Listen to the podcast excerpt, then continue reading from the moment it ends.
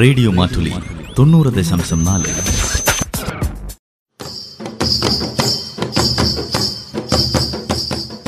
വയനാടൻ മൂപ്പന്റെ കൗതുകങ്ങൾ നിർവഹണം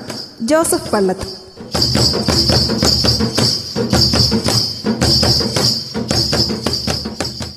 മിണ്ടല്ലേ മൂപ്പ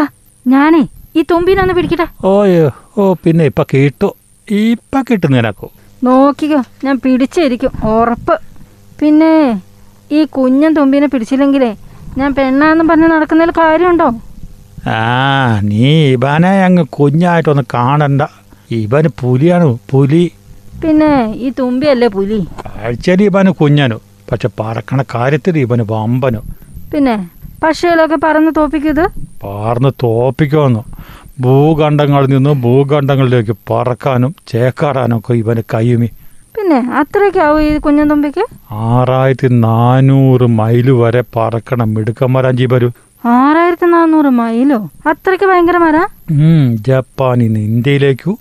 ഇന്ത്യയിൽ നിന്ന് ആഫ്രിക്കയിലേക്കോ അവിടുന്ന് അമേരിക്കയിലേക്കോ ഇങ്ങനെ കൂട്ടായിട്ട് അങ്ങനെ പറന്ന് കറങ്ങുന്നവർ ഇവരു അപ്പൊ ഭയങ്കര മരാണല്ലോ മൂപ്പ പന്താല ഫ്ലവേഴ്സൻസ് എന്ന് പേരുള്ള വർഗത്തിൽപ്പെട്ടവരാണ് ഈ യാത്രക്കാർ ഈ തുമ്പികൾ ഇങ്ങനെയൊക്കെ പറക്കാൻ പറ്റുന്നേ ആര് വിശ്വസിക്കുന്നു ഇങ്ങനെ പറക്കുമി കാറ്റിനനുസരിച്ചാണ് ഈ യാത്ര അപ്പൊ വിശ്രമമൊന്നും ഇല്ലാതെയാണ് പറക്കുന്നത് ഉം, ഉം, ശുദ്ധജലോ പിന്നെ ചെറിയ ദ്വീപുകൾ അവിടെയൊക്കെ വിശ്രമിക്കും എന്നിട്ട് അവിടുന്ന് പ്രചരണം നടത്തിക്കളയും യാത്ര അവസാനിക്കുമ്പോഴേ അടുത്ത തലമുറയും കൂടെ ഉണ്ടാവുമല്ലോ മുപ്പ ഉം, ഉണ്ടാവും നാനവുള്ള കാലാവസ്ഥ അന്വേഷിച്ചാണ് ഈ യാത്ര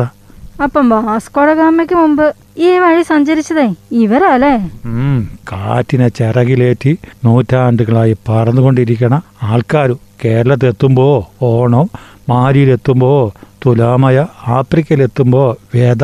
തുടങ്ങിയ സമയം ഇങ്ങനെ ലോകത്തിന്റെ വിവിധ കാഴ്ചകൾ കൊണ്ടുള്ള യാത്ര അല്ലേ മുപ്പ ഓ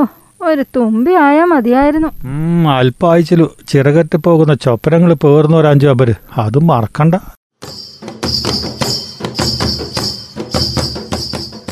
വയനാടൻ മൂപ്പന്റെ കൗതുകങ്ങൾ നിർവഹണം ജോസഫ് പള്ളത്ത്